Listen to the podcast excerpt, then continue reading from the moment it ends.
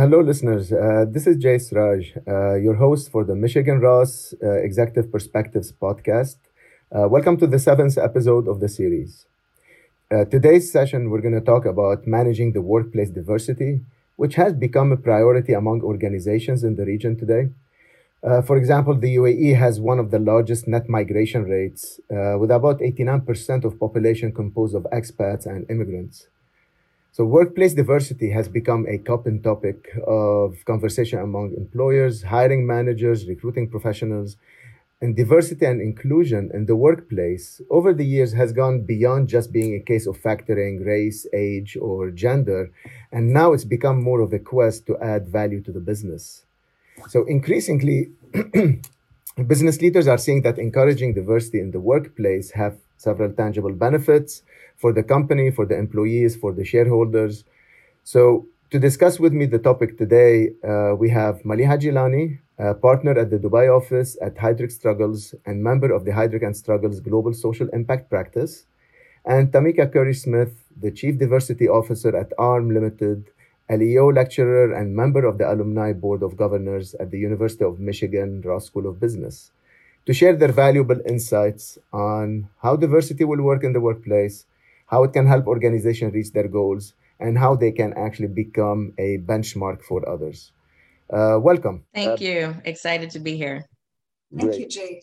Great to be here. So before we start, uh, uh, we want to set the stage really by talking about what diversity and equity mean uh, at work. So Maliha, uh, if we, from your perspective, what does it mean? What are the benefits, and who should be responsible for making it happen in the workplace? Yeah, Jay, it's, it's great to be here to discuss this very relevant and important topic. But it's important to define the term. So we'll start with that. Um, diversity is the presence of differences, and differences can come in the form of people with different perspectives, experience, age, ability, uh, race, ethnicity, gender. These are all ways that people can bring diversity. Um, whereas equity is more about fairness. So, where everyone is provided equal access to resources so that they can attain their full potential. Ensuring diversity and equity in the workplace has many benefits, where diversity is not just the right thing to do, but also the key for businesses to thrive and survive in a very fast paced environment. And we're seeing more and more that like minded thinking will, in fact, be detrimental to businesses, while fresh, diverse perspectives can bring new solutions and innovation. And ultimately, it's these different viewpoints that can really strengthen an organization and contribute to the bottom line. So essentially, diversity in the workplace can and does drive financial performance. So, looking at diversity from a gender perspective, uh, boosting the number of women in work is it's not just a moral imperative but it does have measurable impact on the bottom line. Because the unique perspectives that women bring in the case of gender diversity this is this is really the conclusion of a growing body of evidence. It's not just me saying this but we're seeing more and more that this evidence has been persuading companies and governments around the world to act so we, we really need to create a culture where we treat each other as equals. We encourage each person to have a voice, no matter what their background is. And that's where the true value really comes in. I'll, I'll give you an example. We have this report um, at Heidrick and Struggles that we published earlier this year, um, actually last year. It's the route to the top, where we spoke to over 1,000 CEOs from across 24 countries and we saw that the share of women appointed to CEO roles had dipped to 6% in the second half of 2020. But then it rose back up to 13% in the first half of 2021. So we're seeing that progress towards gender equity has surged forward in 2021, which was a bit of a change from the previous year. And I, we can attribute that to the pandemic where we saw that companies were reverting back to their comfort zone of appointing executives with prior CEO experience and leadership track record, which often were men. So the latest results are indeed a positive step forward, and it's likely that the result of the combined re- uh, impact of regulatory requirements for gender balance in the corporate ranks have been implemented by many countries in our study, as well as uh, stakeholder pressure and a, and a conscious decision to gain fresh perspectives through a fairer gender balance. So this is this is really what we're seeing as the key benefits. Now, going back to your question about who should be responsible for diversity in the workplace, I truly believe that diversity begins with the board. So from the very top, as it's about having representation and, and empowering people with diverse backgrounds in the organization to speak up. So it's really about having diverse people making the decisions for the organization so that ultimately the policies that are put in place are not biased and, and are equitable. And, and more importantly, there needs to be a lot of accountability for this to happen. So really, again, it's, it really comes down to having that accountability at the very top of the organization. Okay, I mean, you bring uh, really good points here. So uh, I like how you differentiated be, uh, between the uh, diversity side and the equity side and its impact on the, its implementation within uh, the corporation. So, Tamika, from that perspective, do you see another element or do you see a different depth uh, to Maliha's points on, on the separation between those two concepts? Um, I, I, think she made some great points. Completely agree with everything that she said. You know, I, I always like to say diversity is um, as she explained, both visible and invisible differences, characteristics, experiences that make us all unique. And the reality is that we are all diverse in some way, shape, or form. So I also like to make that distinction because oftentimes people think, uh, you know, only a certain segment of the population is quote unquote diverse. It depends on the dimension of diversity that you're referring to. So we're all diverse in some way, shape, or form because we all have uh, unique characteristics that make us who we are a point about equity that I like to make is that sometimes the, the concept of equity is really hard for people to understand. And so I like to differentiate equity from equality. So equality is about treating everyone the same or kind of a one size fits all approach to things. Equity is very different. Equity says, how can I give people what it is that they need to be successful, to grow, and to, to have the support that they need to advance in an organization. And that may mean different things for different people. So, equity work is really about um, removing barriers that could be impeding access for some and leveling the playing field. So, I like to use one of the analogies you can use is, you know, we all have different sized feet. So, what would I, what we just say? Let's give everyone a size, uh, you know, 36 shoe and and you have to figure out how to make it fit. No we give people the shoes that fit their feet. So we should think about equity work in the same way within the context of an organization. How do you give people what it is that they need to be successful? Uh, and so you really have to understand what that is for different individuals and different groups of employees. And then the last thing that i think we also need to add to the conversation is this concept of inclusion so you can have diversity in an organization. You can have people who uh, come from different backgrounds. But if you really don't leverage uh, those perspectives and that experience, then you don't have inclusion. And what happens in many organizations is they bring in people from different backgrounds and say, we're a diverse organization.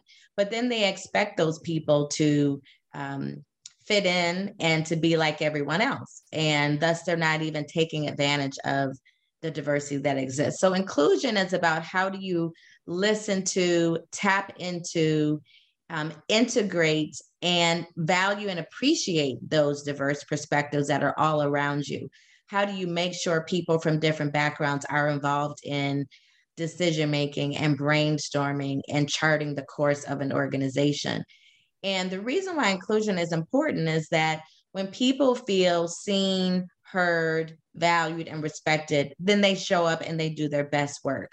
And so inclusion is really a bit of an unlock that allows um, diversity to really thrive in organizations. And you can certainly have diversity, but not have inclusion. So many of us that do this work, I've been doing uh, this work for about 20 years in different organizations. We use the the acronym of DEI for diversity, equity, and inclusion, because all three of those concepts have an important role to play. Okay, so uh, I mean, right now we're getting into the second level of depth in terms of uh, how inclusion in this case will help diversity become uh, as, as a part of the foundation of the organization and how equality and uh, equity in the same manner uh, becomes more of the implementation of it.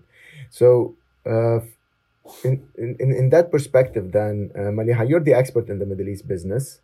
Uh, so, how are businesses approaching diversity and equity, and how did, did you see it evolve uh, in the past, let's say, uh, decade or so? Yeah, we've seen a lot of changes. But if, if we just take a step back and we look at the region itself, the demographics of the region and the diverse population that we have here in the Middle East, uh, we already have quite a rich cultural footprint.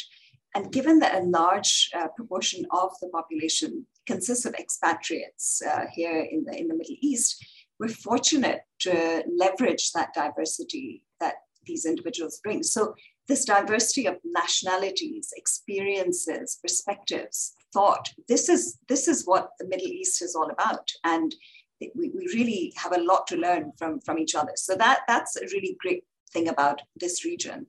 Now, when we move to gender diversity, we're, we're seeing a lot of changes. And I, I've been here in the, in the region for about 15 years now. And I have seen a lot of change over this uh, last 15 years.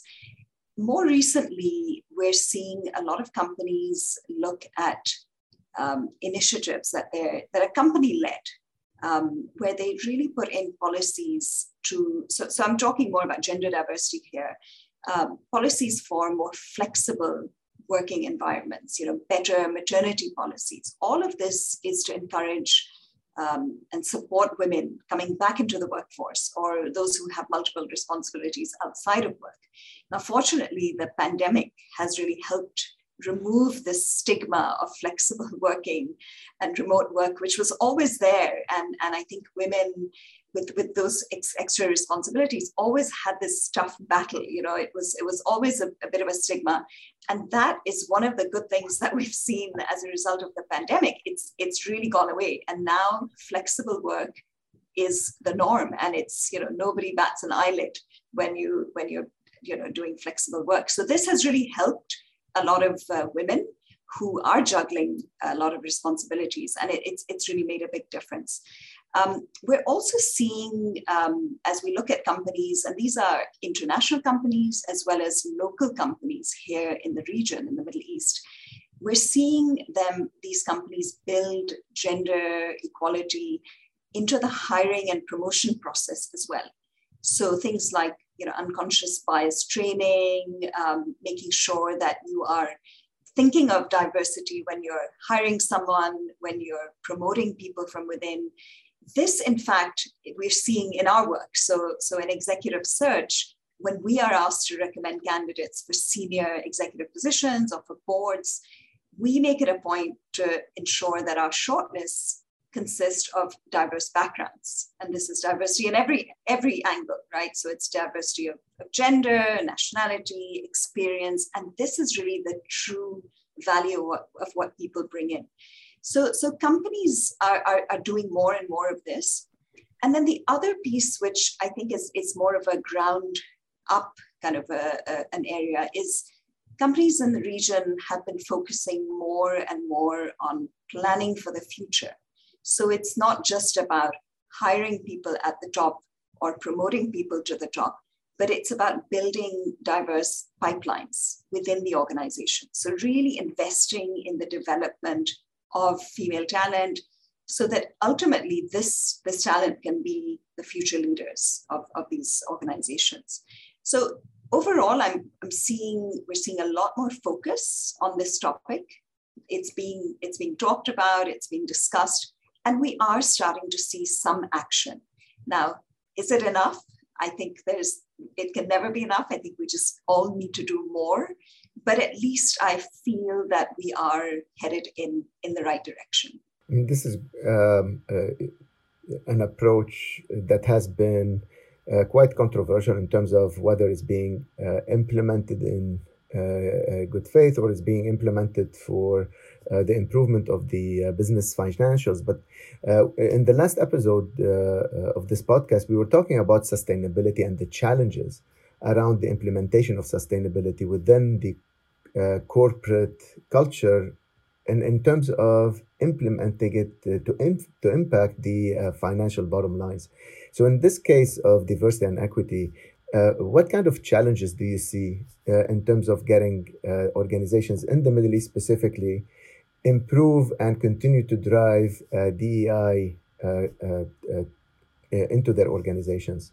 Yeah, look, we've, we've made a lot of progress, but there are many challenges. And uh, COVID was is one of the biggest challenges that it really disrupted the entire workforce, really changing the ways of working. And, and it really did slow down any progress that was made for gender diversity over the years. During the pandemic alone, we saw over one and a half million women exit the workforce in the US alone. And, and the same trends we see across the globe. So there's, there's a lot that, that happened during COVID.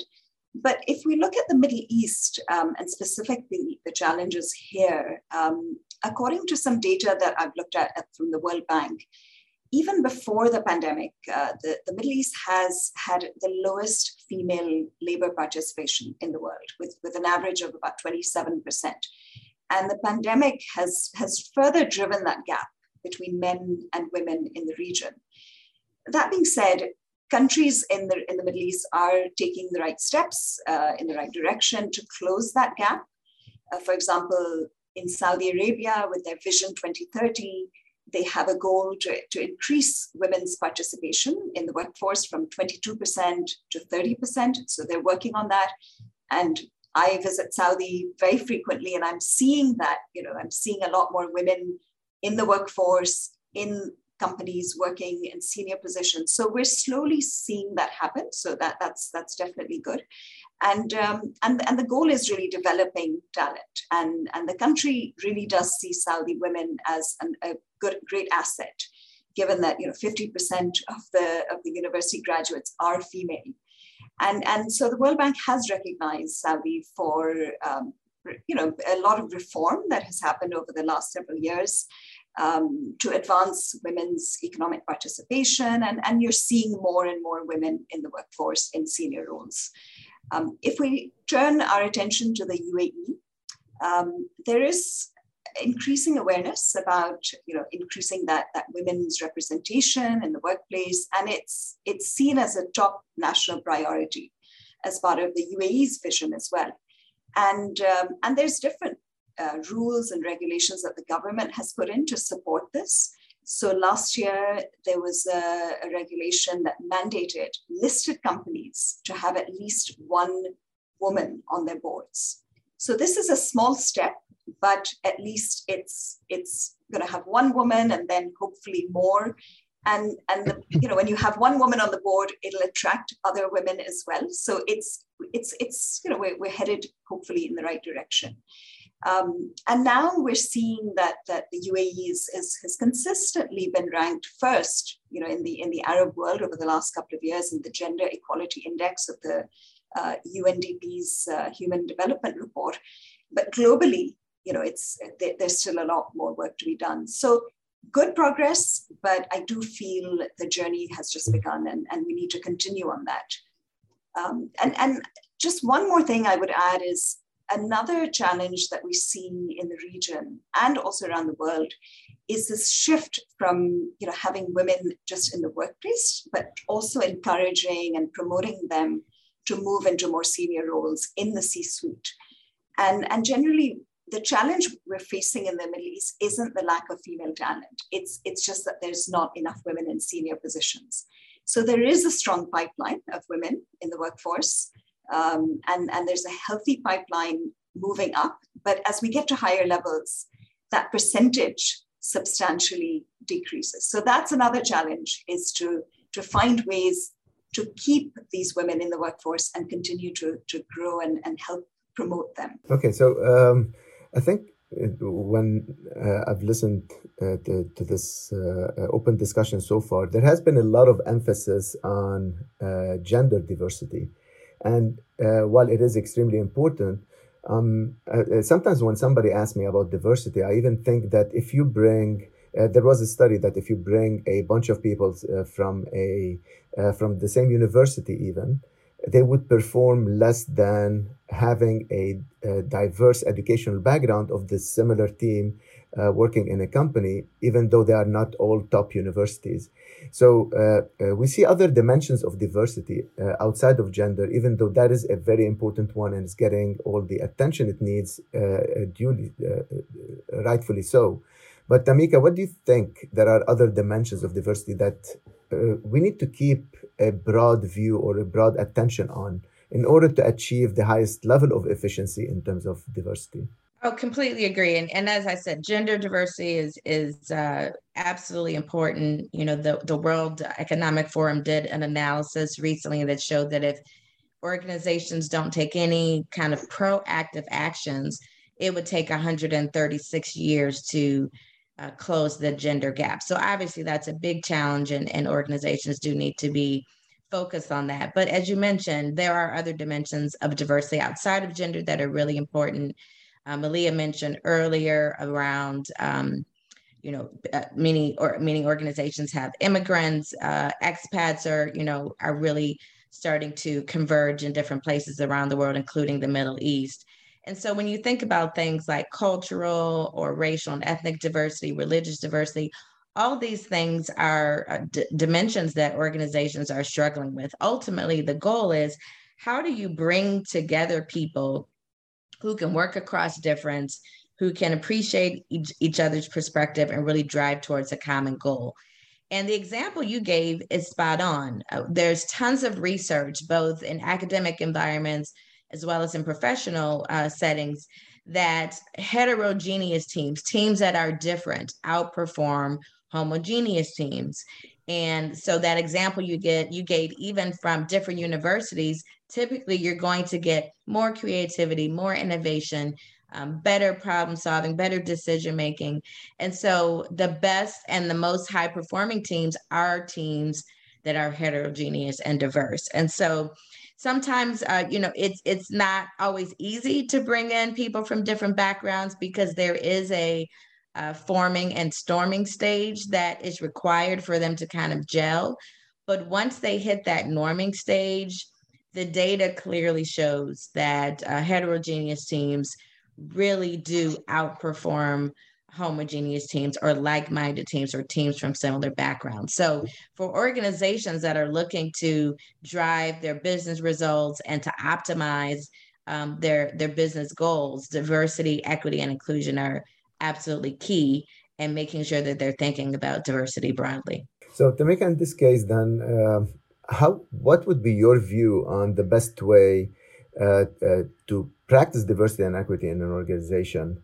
Uh, what's the practical approach to doing it? Uh, because we decide we want to do it, it is the right thing to do. But what I've seen is that a lot of businesses struggle to get a starting point or struggle to really get it into the organization uh, what would be the best or the tools that you can recommend for them to achieve it? Well, I, first, I would say that this work needs to be strategic. Uh, the number one message I give to organizations is treat DEI work like you would treat any other business initiative. If you really think about it from that perspective, you recognize that it can't be uh, marginalized work. It can't be work that you do if and when you have time. It truly has to be an integral part of the way that you operate. So, a framework that I like to use is uh, a four pillar framework, and the four pillars are workforce, workplace, marketplace, and community. So, when we talk about workforce, this is basically the people in the organization.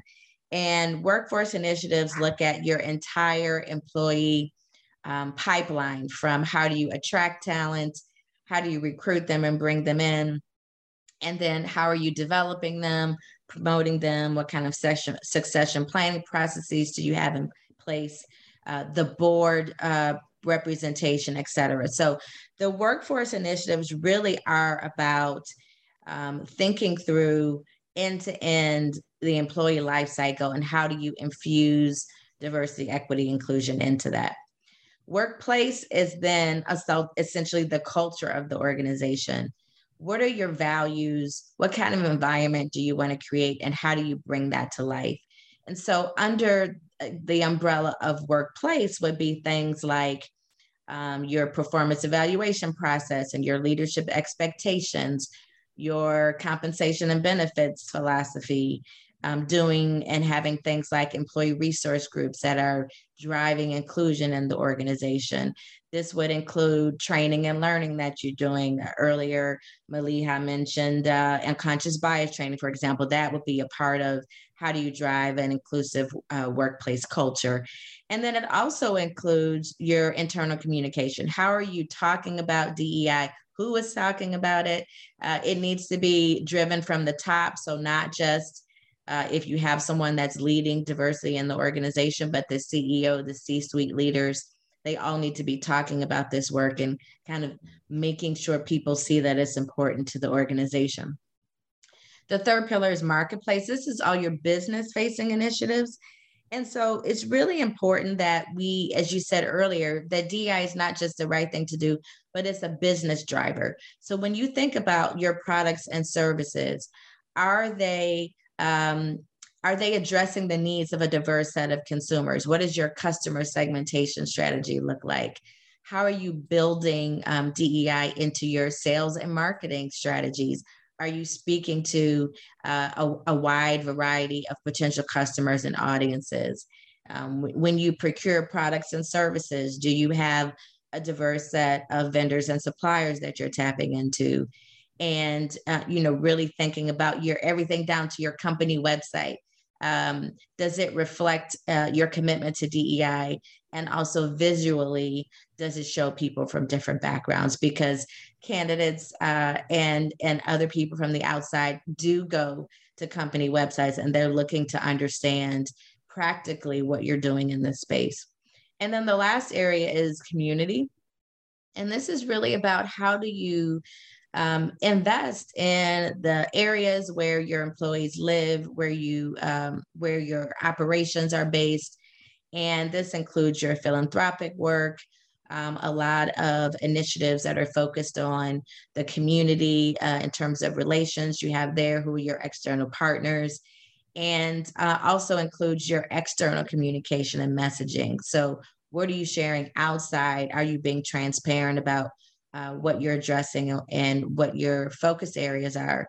And then how do you build um, work with your community to support them and to help build the pipeline of talent that can kind of circle back to that workplace? So it's all connected. It's end to end.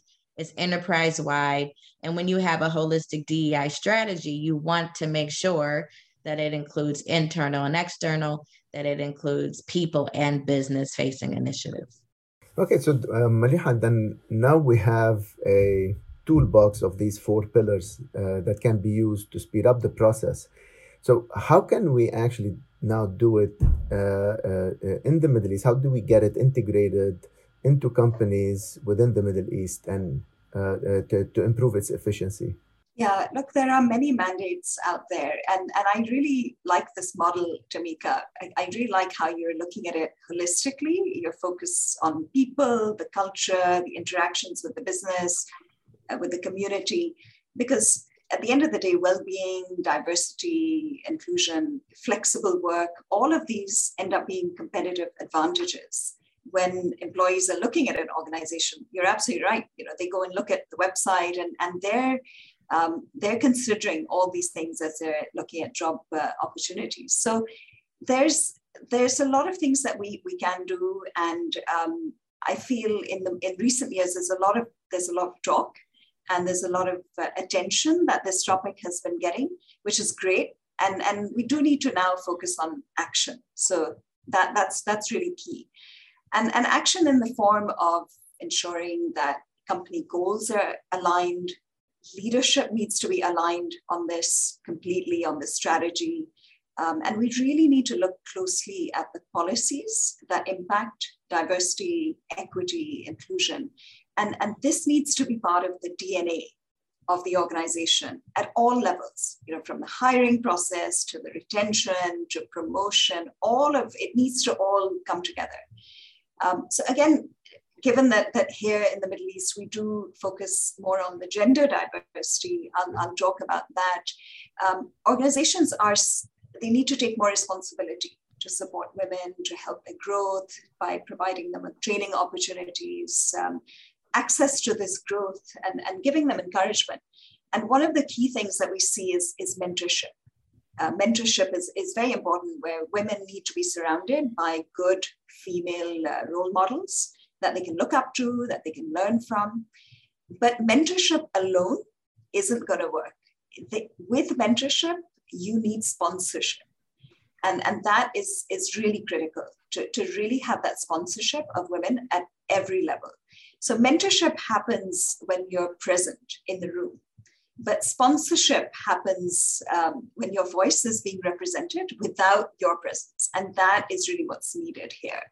That the role of the sponsor needs to be to, to remove any, any roadblocks, any impediments, to, to really intervene and influence on behalf of the employees. So that combination of, of mentorship with sponsorship, that is, is, is very important. And, and then we need to, like I was saying before, you know, we need to look at growing the female talent pool and really building this, this pipeline of women that can rise to the, the C-suite and, and giving them the opportunities. The, the issue is that many of these women are not visible. And, and we need to do everything that we can to make them more visible and, and represent them at, at every level. Uh, so one of the ways to do this is, is by enforcing the quotas that, that some governments have set. So this, uh, this quota, for example, for the boards, this will help bring more diversity on, on boards. But then we need to also look at programs at the company level. Um, I'll speak a little bit about a program that we have here at Heidrick and Struggles that we've established over the years. Uh, it's an employee resource group that is there to support women. It's called the Women's Inclusion Network, or WIN, as we like to call it. Uh, and it offers women in the firm at all levels the opportunities to connect, to learn, to, to really reach their, their full potential. So the way we do this is, is women are encouraged and they're supported so that they can take on additional responsibilities and, and, and create their own paths, especially at times where they themselves may doubt you know, them, themselves and, and somebody is there to kind of promote them and, and, and encourage them. So we do this by listening to them. We, we try to understand what the needs are. We celebrate the achievements and, and we give them the role models that they, they need, where they can learn from. And we've also established uh, champions of, of change. And these champions are both men and women, because this uh, growth and this development of women is, is only going to happen when we have men and women in the room uh, you know supporting supporting this to happen. So so these are just some of the ways that, that we have done it within our firm. Okay so uh, tamika i think uh, here the the two main points uh, that are being brought in, into uh, the question which is the first one uh, in terms of uh, DEI not being visible across the organization and in terms of at the same at the same time having sometimes like a quota in order to determine whether it's being done this might work, for example, on diversity, but in terms of when you talked about inclusion, how do you get a measure on inclusion? If we're talking about uh, uh, equity in terms of fairness, how do you, how do you address the equality side of it? So uh, having a quota alone is not enough to actually get the practice of DEI into an organization. But how would you know if it's actually practicing it or not? Yeah, so I am a recovering accountant. I joke because prior to getting into DEI work, I was uh, in public accounting and management consulting. So I'm very numbers driven. I believe in um, thinking about outcomes. And believe it or not, you can measure the D, the E, and the I. And I think, it, you know, to help organizations understand how, are they really practicing it, number one. And then number two, is what they're doing effective we have to get back to the basics and measure ourselves. Uh, there's this saying that um, you get what you measure and what gets measured gets done. And I truly believe in that. And so, just like organizations set goals and they measure their progress and they hold people accountable for other business initiatives, for example, sales and marketing and operations, all those have goals and numbers that people are held accountable for. We need to do the same with DEI. So I say start with the end in mind, set some goals, set some targets for where you want to go. And then what you need to do is then report on that regularly. Um, that could be everything from quarterly for things like diversity and representation. It could be semi annually for things like inclusion. So many organizations will do uh, employee engagement surveys where they do measure um, how do different people respond to overall engagement, but then also uh, diversity, equity, and inclusion specific questions. So you can get a sense from that. And they some do that semi-annually, sometimes they do it annually, and then sometimes they'll do pulses, which are smaller uh, segments of that employee engagement survey along the way. And then uh, you know, you also can measure things like equity typically you want to look at that at least twice a year during your mid-year review cycle and your end of year review cycle and how you measure equity is you want to look at outcomes. Are are outcomes equitable? So for example if you look at promotion rates for men and women uh, you know at that same level for the same tenure that's known as promotion velocity. You want to see that those promotion rates are similar. If they're not that could show some inequity in the system. You also want to look at things like your recruiting processes and who is applying versus who is getting hired. That can also show uh, inequitable processes. So there are uh, numbers that can give us a lot of insight and help us if we're data driven in the space.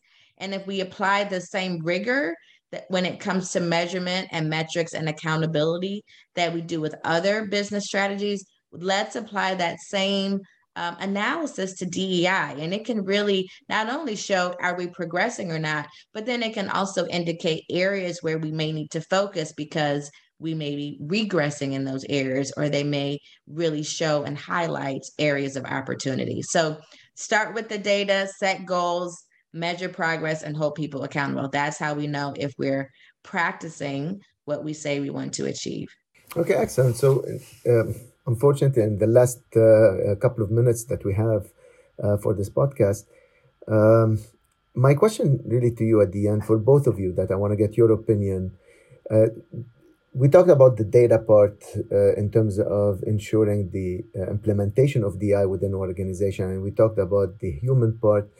Uh, do you think the business case for practicing diversity is becoming stronger? And for those uh, uh, listeners who are listening to us now that still have doubt uh, about it and they still look at it more like uh, a check uh, checkbox that needs to be ticked uh, within the organization, what what final words do you have for them? Um, Maliha, let me start with you. Yeah, I would say it's definitely not just a checkbox. It's really important to keep in mind that that you know looking at diversity, inclusion, and all of this in, in, in everything that we do it's not, it shouldn't be just about corporate branding. It, it actually, and we've seen this in studies, it actually impacts the bottom line when it's done right. So that's that's why it's critical for, for all organizations to start prioritizing it and not just doing it just as a as a ticking of the box uh, exercise. Yeah, and I would say we need to remember the why uh, to really think about why we're doing this work. We've said many times, yes, it's the right thing to do, but we've also identified that it is a business imperative. Candidates, employees, customers, investors, they're all looking at what organizations are doing in the DEI space. And so it can and will be a competitive differentiator. The question for organizations is which side of that will you be on? Will you be on those that are leading and really driving this work or the ones that are being left behind? If what I say to business leaders often is if I could tell you, what if I have something that if you do it, it would drive more creativity and innovation? It would result in better problem solving and decision making. It would have higher employee engagement and productivity. It would lower your turnover and your litigation rates. It would give you higher market share, higher revenue, profits, shareholder return. Would you do that? And everyone says yes.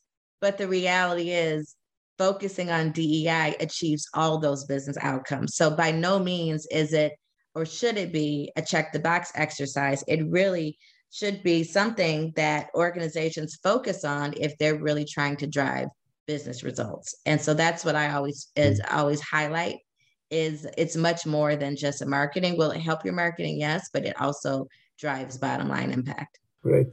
So, uh, Tamika and uh, Maliha, I think personally with uh, people with your line of thinking and uh, your view on things, uh, that gives us uh, quite a bit of big hope in the future that we're going to have more equality, more equity, more fairness, and more diversity. So uh, I personally enjoyed that conversation. I'm hoping that uh, our listeners did as well, or I'm sure I'm, our listeners did as well. And uh, I appreciate you being here and taking the time to do this. Thank you. Thank you. It was a pleasure. Same here. Appreciate the opportunity. Thank you.